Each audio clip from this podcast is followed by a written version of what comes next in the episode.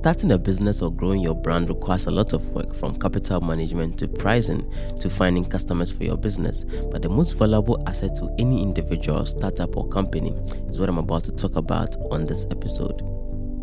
Hello, guys. You're welcome back to the Pyramid Creative Podcast. I am your host, Chris Yobin Jr., and this is the podcast that gives you the tools and tips for building your influence. What are emotional bank accounts, and how do you make deposits that revolutionize your business relationships?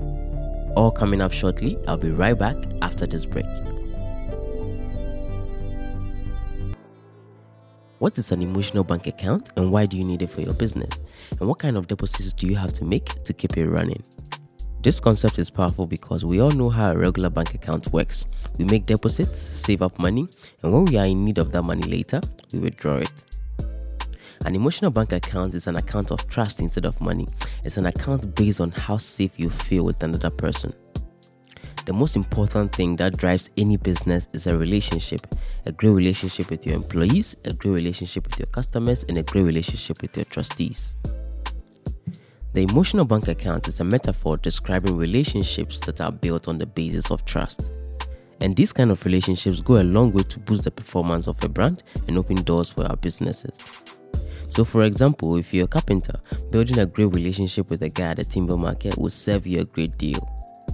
And just like a normal bank account, you are required to make regular, consistent deposits to keep your account running.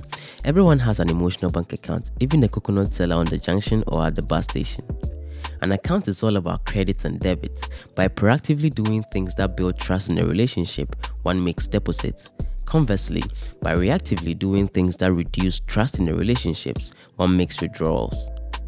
The current balance on your emotional bank account will determine how well two people can communicate and problem solve together.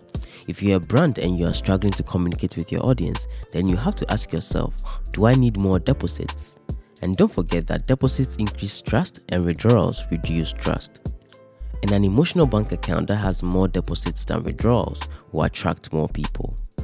As a business, your brand is constantly in a serious relationship with an audience, whether customers or suppliers, and your business depends on these relationships to survive. How do you know whether you're making a great deposit or a withdrawal in your emotional bank account? Here are some ideas for making deposits in your client's emotional bank accounts. Every business has clients or customers, and treating them with care as if your own children is a great recipe for your business success. To make deposits in their emotional bank account, you would have to do the following. Number one, keep your promises. Many brands have failed because of their failure to keep their brand promise to their audience. Making promises and failing to keep them is a major withdrawal from their emotional bank account. Always make sure to keep your promise and deliver on your brand's promise no matter the cost. Doing this will definitely make a deposit in your emotional bank account. Don't be like my tailor. Number two, listen to a call to their needs. Just like children, paying attention to the needs of your audience will definitely build trust and increase your emotional bank account balance in their account. And as Seth Godin said, don't find customers for your products, always find products for your customers. You need to always listen to the audience and provide their needs accordingly. Doing this will give them a problem solver impression about your brand.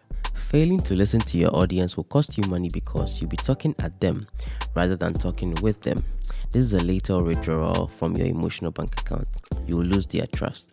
Number three, notice what they are doing.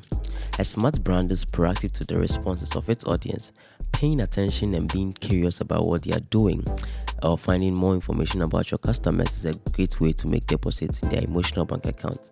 Trying to know more about your customers will show that you are not only here to sell, but you're here to make their lives easy.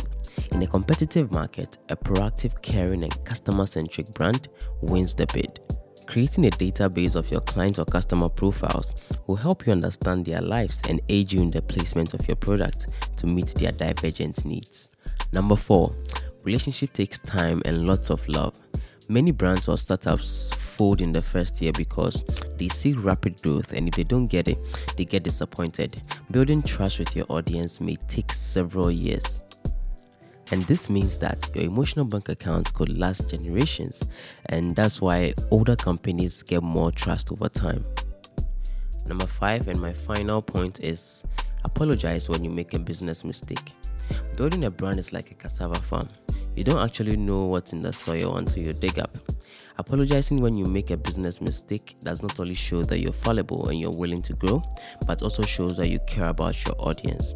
In 2016, Daily Graphic, one of Ghana's leading newspaper, apologized to the Ghana Chamber of Bulk Oil Distributors for headlining a story that accused some of its top officials of massive fraud.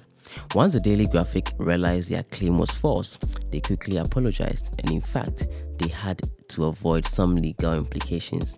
The apology was the only thing standing between the Daily Graphic tarnishing their image in the media and journalism space. As a new brand who wants to build trust, apologizing for your mistakes will help you build trust with your audience. Building credit on your emotional bank account will definitely foster great emotional relationship with your target audience. Relationship is everything in business. Don't take it for granted. And thank you so much for listening to the end of this podcast. I am your host, Chrissy Obin Jr., and this is the podcast that gives you the tools and tips for building your influence. Um, consider sharing this podcast to inspire someone. And until the next one, stay blessed, stay productive. Peace.